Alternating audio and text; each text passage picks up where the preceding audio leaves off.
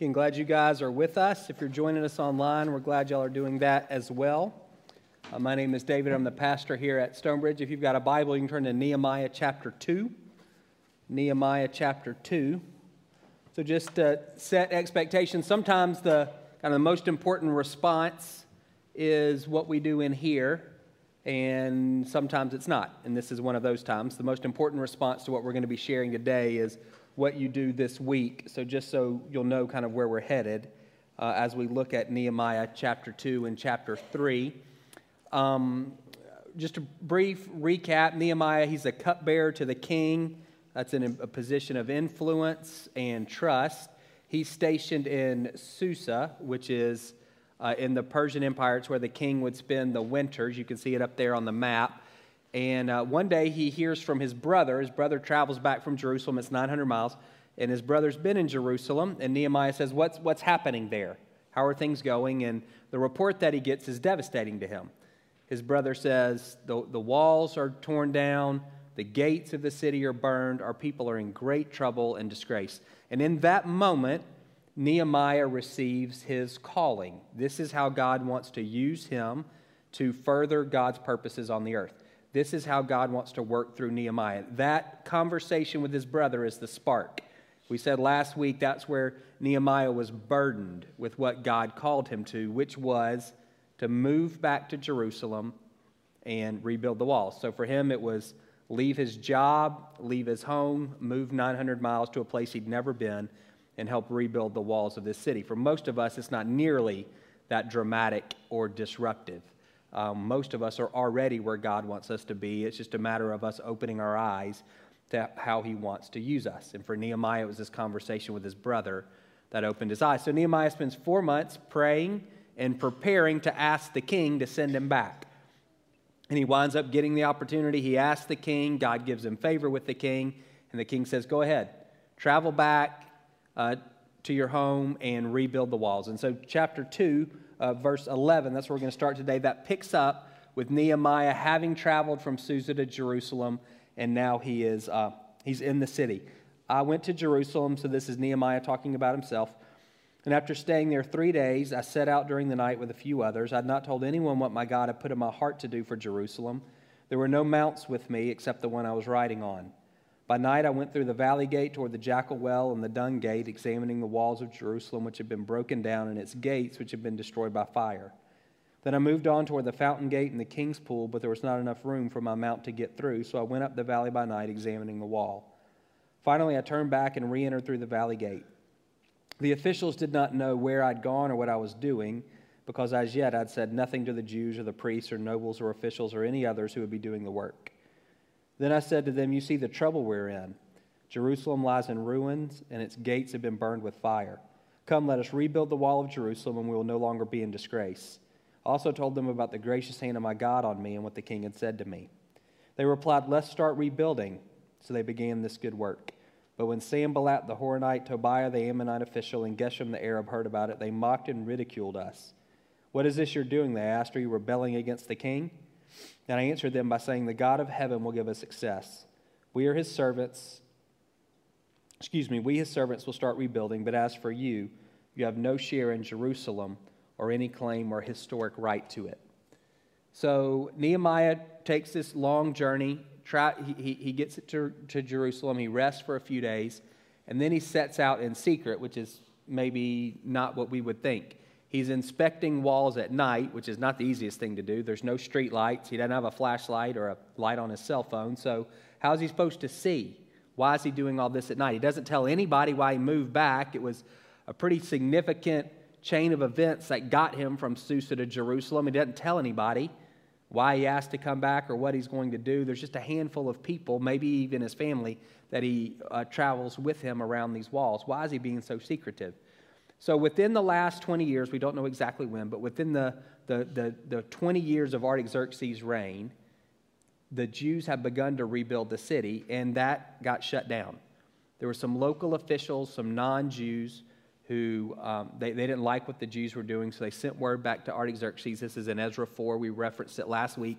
And they said, These guys, these rebellious guys, are rebuilding the city. You probably want to shut this down before they get finished. And Artaxerxes said, okay, shut it down, and they did. They were, according to Ezra 4, quote, compelled by force to stop building. So that was probably not super pleasant for them. So Nehemiah knows there's people that don't want us to do this work. He probably doesn't know exactly who they are, he's never been there before, but he knows that there's a group that doesn't want them to do the work. So he keeps everything quiet, doesn't want to give their enemies um, a heads up, don't want them to know what's going on. So he does all of this stuff in secret. He travels around, and we don't know any of those places. We don't know the gates, and we can't, I can't visualize that, and you probably can't either, and that's okay. He just makes a circuit around the city, and he looks at the walls, and he's making notes. And then the next day, he gathers all of the Jews. Remember, there's 50,000 Jews who've returned to the, to, the, to the area from exile. And he says, All right, here's the deal. We're in trouble. We don't have a wall, and that's basically an open invitation to people to come and invade us. So we're in trouble, and we're also in disgrace.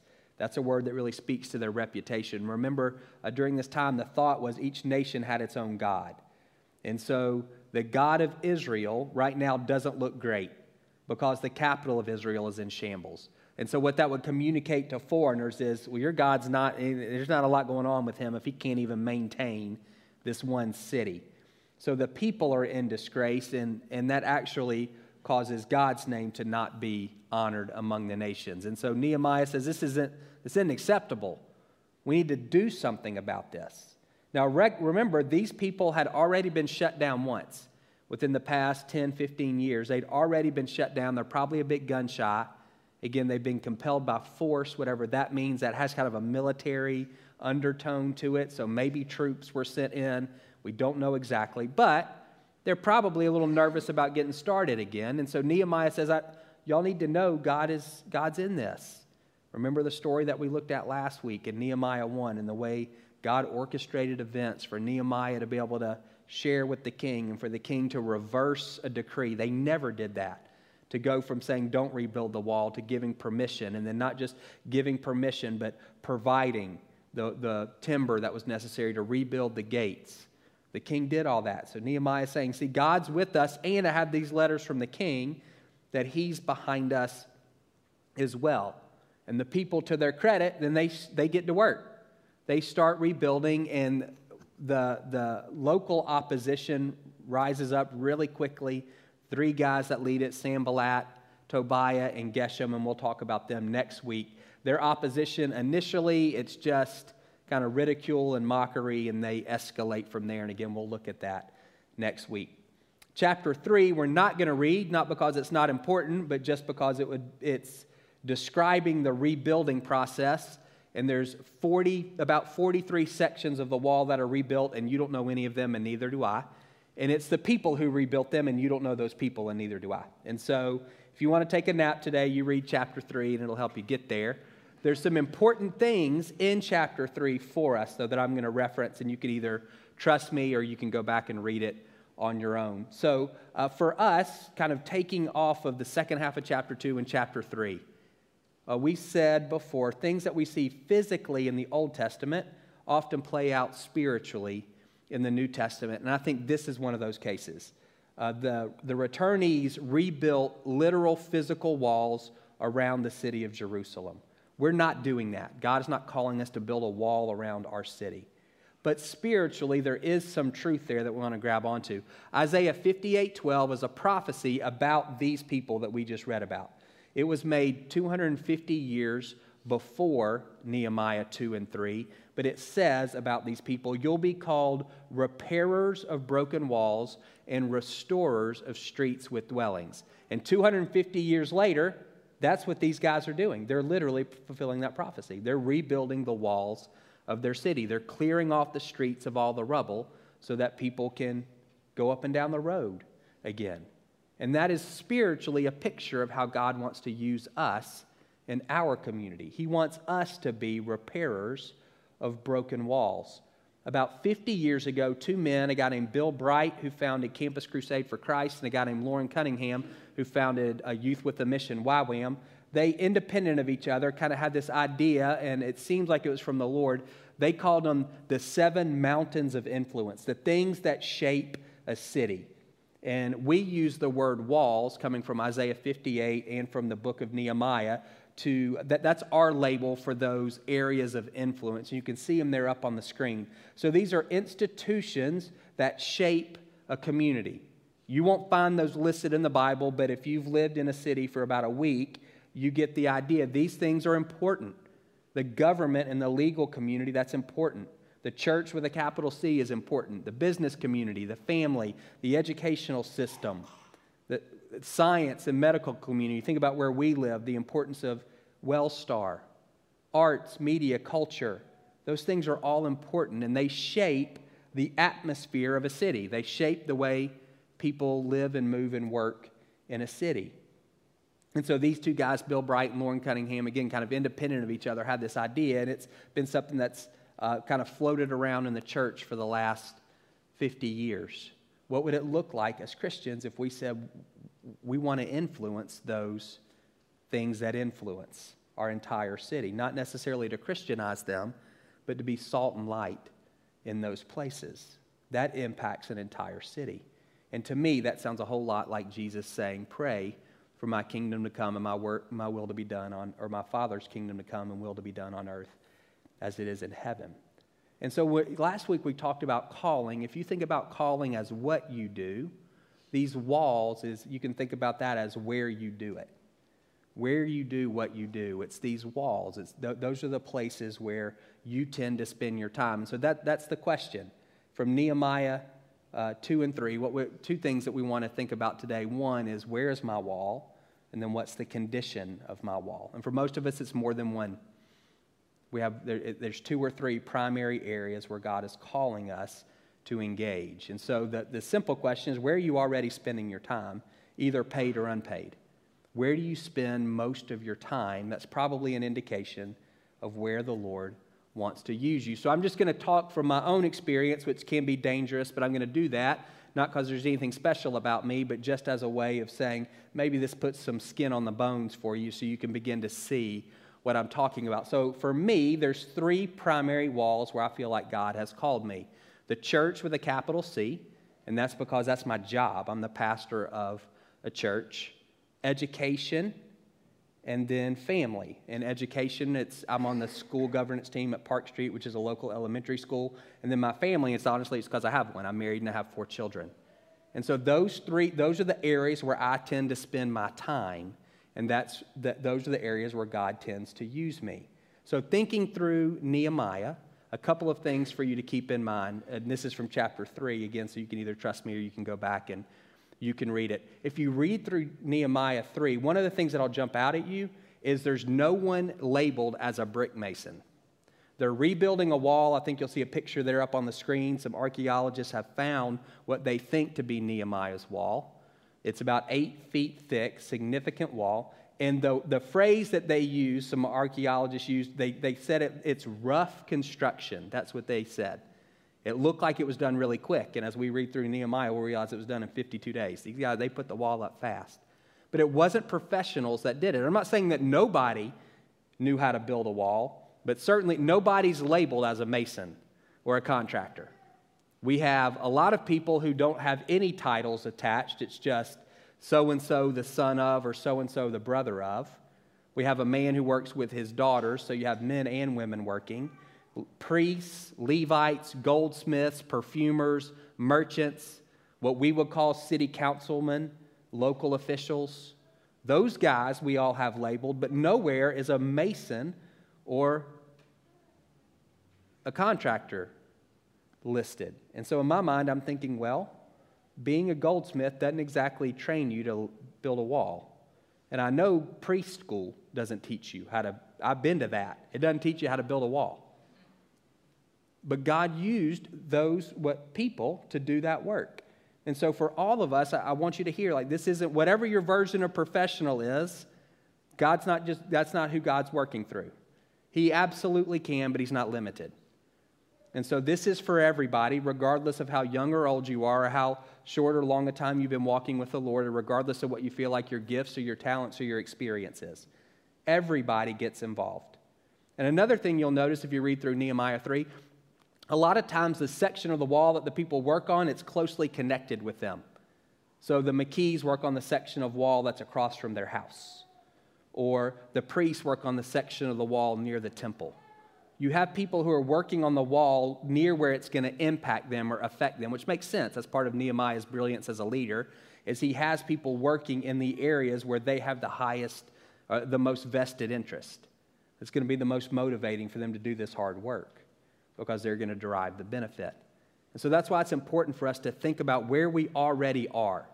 Where has God already put you? Occasionally and rarely, God calls people from one place to another. He does. We can see that in the Bible. But for most of us, again, that's, that's once or twice in a lifetime. And for some of us, it's never. Where we are is where God wants us to be. So think about where you're already spending your time, where you have that vested interest already.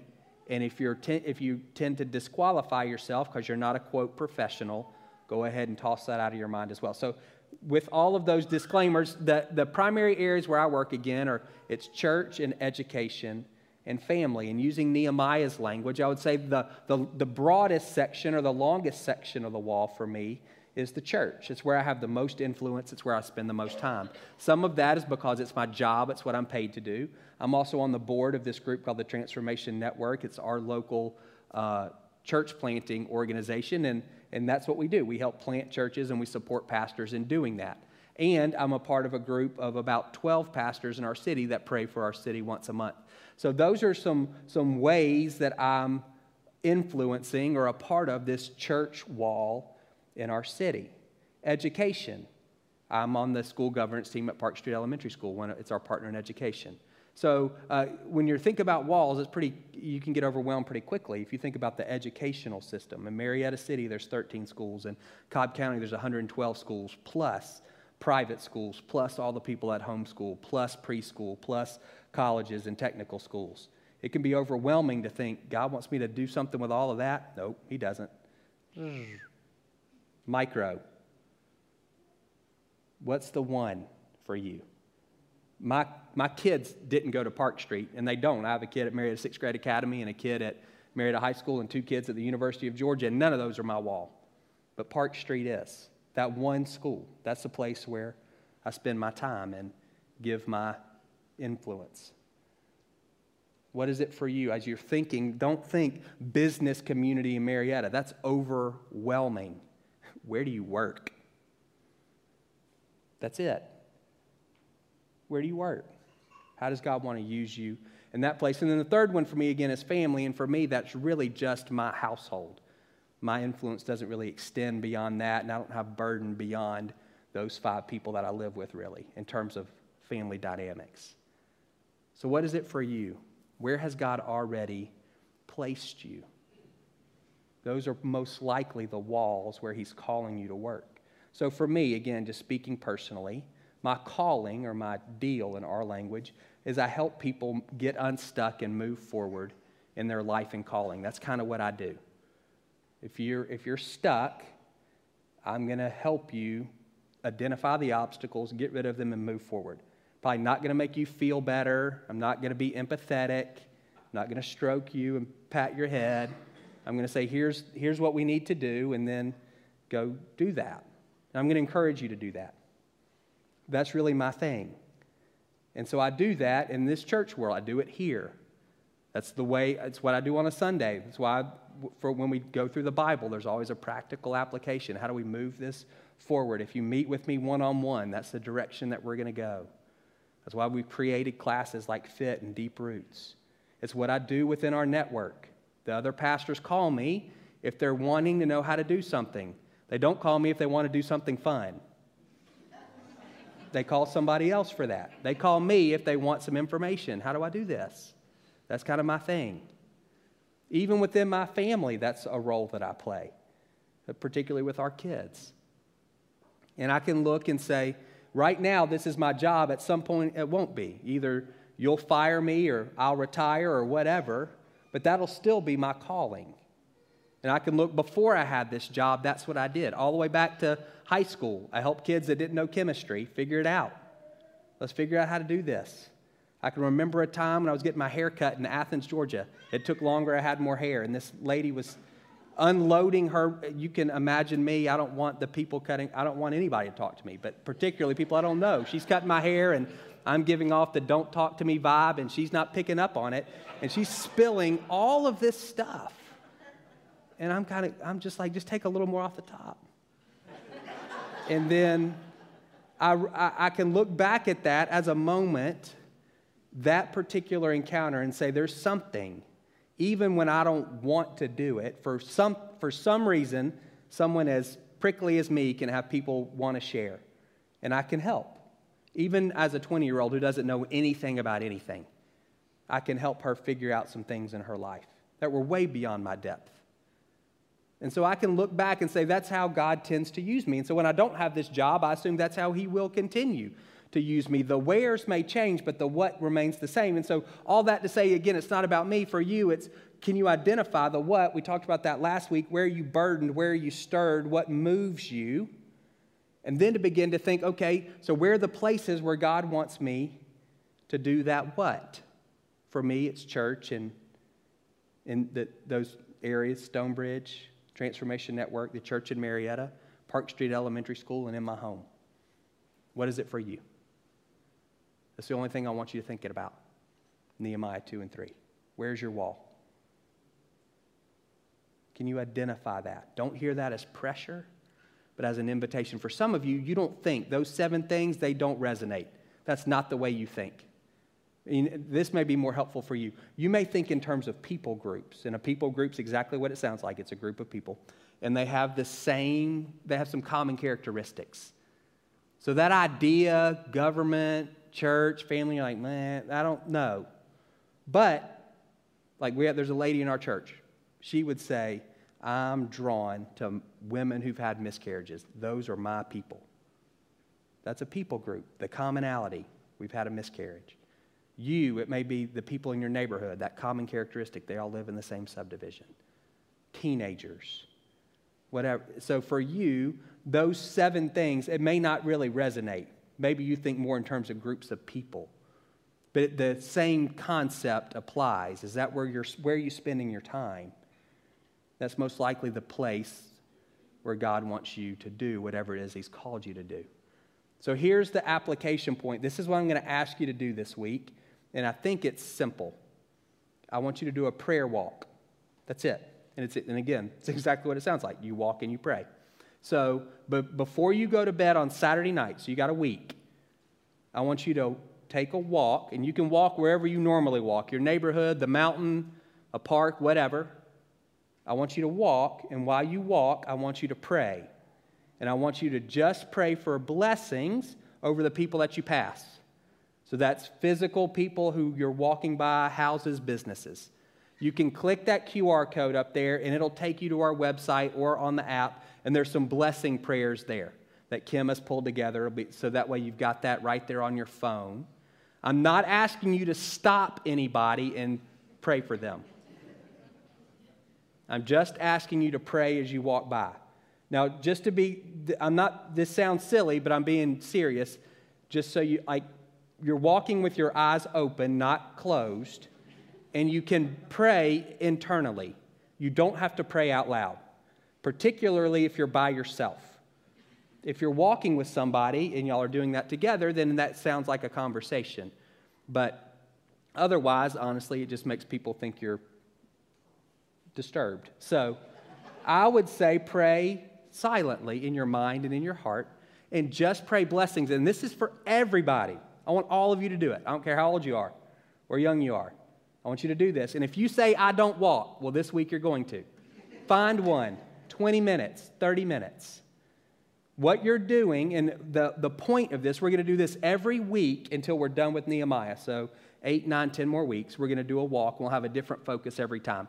What I'm trying to do is several things, but primarily I'm just trying to get us to wear kind of spiritual glasses in our everyday life. For most of us, if we're in a place like this, on a Sunday or whatever it looks like for you to connect with the Lord personally during the week, that's your kind of spiritual time or your God time. But then we spend most of our life, most of our day, unaware that God is at work. That's one of the greatest schemes of the enemy. It's one of the ways that the enemy debilitates the church. It's not only through sin, yes, but it's also it's through apathy. We just don't know. We don't pay attention. We've talked before where we live, we're that crowded soil in the parable of the soils. There's so many things, and many of them are good, that choke out the work of God in our life. We just don't see it. And so, intentionally getting outside of our house and outside of this building, walking around where you normally walk with a spiritual attitude, praying, God bless this and that and the other. That begins to awaken us to how God is at work in our world. All, all you're going to be doing is paying attention. That's what it is. That's, that's why we're doing this. It's to, it's to help us pay attention to what God is already doing. The walls of our city, they are, they are broken, but they're not completely destroyed. People have been praying for our city since it was founded. People have been working in our community, believers have, since day one. God has not abandoned us, He's not left us. The walls are, they, they are in disrepair, but they're not completely obliterated. And so we want to have eyes to see what is good and right and as it should be. And also what's devastated needs to be fixed. Like Nehemiah and Nehemiah 2, where he walked around the walls. That's what we want. We want to walk around the walls. If God's called me to church and education and family, then I need to know what's going on in the lives of my kids. I need to know what's going on at Park Street Elementary School, and I need to know what's going on in the church in Marietta. Prayer walking is a way of doing that, it gets us out. And I think that's really important for us. So I want to strongly encourage you to do that. If you're, you can do that by yourself, you can do that with a friend, you can do it with the spouse or your kids. I don't care. Just do it. And the second thing, I'm going to invite you to do this. We're going to do this in April, May, and June. We're going to take one Saturday a month and we're going to do a corporate prayer walk from here. That not a parade. We're not all walking together. We're not all wearing the same T-shirt. But from here, we're going to pray for the area around our church.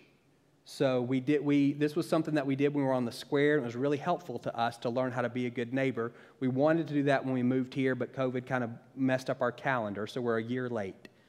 We've got three or four different routes that center on this corner. And on Saturday morning at 8, we're going to gather here. You pick up, you take whatever route you want, and you go and pray. And when you're done, you're done. And, and same thing, we're just we're praying for God to bless the people that we walk by, the businesses and the homes, and we're praying for God to speak to us about what it means for us collectively to be a good neighbor here on this corner. So, those two things, the, the one that's most important to me is for you to do the personal one. And we would love for you to also to do this corporate walk on Saturday. And again, we're going to do that once a month, uh, starting at 8, and you'll be done. It's, as quick as you can do the walk, you'll be done. Bring your dog, bring your stroller, whatever you want to do is fine with me. We just want you participating. And again, I, I know it's, it's simple, but I think it's a powerful response. Think about, like, just, you can go ahead and close your eyes. Bo, you can come back. Y'all just picture so we probably, there's probably, we're not exactly sure, we don't keep the greatest records, 700, 750 adults, probably 1,000 people who say Stonebridge is my church. It's more than that, actually, probably. Think about a thousand people every week walking throughout this community Marietta, Smyrna, Kennesaw, Acworth. Think about that intentionally praying for wherever their feet hit the ground. Like, think about what that does to a city. If that's happening week after week after week, just for three months, how does that change things? Like, think about that first song that we sang. That God who can do anything. What happens if 750 or 800 or 1,000 people, kids and students and adults, are intentionally saying, God, where are you, the God who can do anything? Where are you already at work? And where do you want to be at work? What happens to a city if 800 or 900 or 1,000 people are asking for God to bless the strangers that they walk by, their neighbors, their coworkers?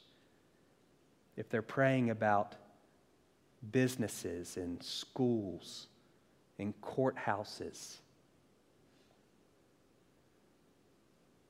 praying about different groups of people, what happens? That's what we want to begin to engage in. We want to get a vision, a glimpse of what that is. Again, the enemy, he pulls the wool over our eyes where we think we just think it's, it's either just it's just me and jesus and if my personal relationship with him is okay then that's really the sum total of what it means to be a christian and that's not. That's absolutely a part of it. But it's not just about you and him. He wants to use you to impact the place where you are just as you are. He's not looking for professional bricklayers to build a wall He's looking for me and you to rebuild the areas where we're already invested in. We want to close with worship, and as we do, my encouragement to you, I'm just going to pray this as a prayer, and you can receive it as such. God, I pray that you would stir us this week. I pray for everyone who's online, who's in this room, people coming at 8 and at 11 children, students, and adults, I pray that you would send us in the most biblical sense of that word this week. You would send us out as ambassadors of your kingdom, doing the simple work of walking and praying. Do things that we know how to do. Give us eyes to see where you're at work in the places where you've placed us. And also give us eyes to see the places that are that are disrepaired, where the walls have been broken down. And you would begin to speak to us about what it looks like to engage in that area, to do the things that you've called us to do in the places where you've already planted us. No pressure, no guilt. But I pray with excitement and expectation we would engage with you this week. And God, I want to believe that over the course of the next eight, nine, ten weeks, we'll hear testimonies of how regular people doing a, a simple exercise of obedience results in fruit that will last for eternity. In Jesus' name, amen. You know what? We need to be done. This is a really good song, but we need to be done. It's 1035. So y'all are free to go. Tate's already gone. He knew it. It was time to, time to be done. So y'all follow Tate out the door, and we'll see y'all next week. Hey guys, glad you're able to join us today. Um, you know, this message is so important, so crucial to the heart of Stonebridge and what, what God has called our church to be in Marietta. Um, you know, our vision is that God, we, we would see God transform our community. We believe that He's doing that inside the church, in our hearts. Uh, and we also see that he is inviting us to step into being his hands and feet, being um, the love of Christ and the action of Christ out in our community as well. Um, and so we want to see this for all of us to be able to really be able to uh, to look and see where has God uh, gifted each of us? What are the passions and the talents that He's put inside of us, and where is He leading us to to play those out? Um, and, and, we got to see just a little bit of. Um, inside glimpse and how David views that and how he looks at the walls um, as the areas that he is called to. Um, and so, definitely, I would, would encourage you to spend some time on this, um, circle back on the specific areas, the walls that God has led you to um, be involved in uh, for your calling to be played out in in Marietta. Um, and you know, I, I, I just want to circle back on two points I think are really crucial. Um, David talked about one that it was the body of Christ that was rebuilding the wall. It wasn't um, just the skilled masons. It wasn't contracted out to uh, the best masons, but instead it was the whole body coming together, that it was being built together by all different types of people uh, for God's kingdom work, for His will to be done. Um, and, so I think this is really crucial. I feel like it is tempting to believe that we are not qualified, um, that we are not, um, don't have what it takes, but He is uh, he's doing work in all of us and leading us to be involved in his kingdom work across Marietta. So definitely circle back to these um, seven walls and, and, begin to ask the Lord and really evaluate where has He planted you? What are most important to you? What reading through the list of the seven walls really jumps out to you is saying, yeah, that's that's where I is my where. That's where my calling can be played out in Marietta. Um, and the second one, uh, just wanted to just to reiterate again was just that the reality of Marietta and life in Marietta is that we are the crowded soil, that there is. Um, there's a lot competing for our attention. There's a lot competing for our time. And sometimes that can feel like we are the crowded soil. And, and so um, I do believe the Lord may also be leading some of you uh, just to be able to identify where are some of those areas that you can be able to pull back, some areas that you can be able to uh, be less involved in as you are discerning your calling, the things that He's put inside of you, and as He's leading you towards what it looks like, um, the where of your calling. Where is He leading you to serve and to be involved with? In Marietta. Definitely reach out to um, any of us on staff if you want to talk more about this. Uh, a few of you guys have over the past week, and it's been enjoyable conversations. Reach out, talk to your small group about this. We're going to be sending out a guide for your small groups to be able to look at um, really processing and talking about this topic, uh, where of our calling, where that's played out in Marietta. Um, and, and I just encourage you to spend some time um, talking about this with close friends or your spouse um, as you're processing and really figuring out where God is leading you to be involved with His work in Marietta. So glad you guys were able to join in. Hope you have a great rest of the day. We'll see you next week.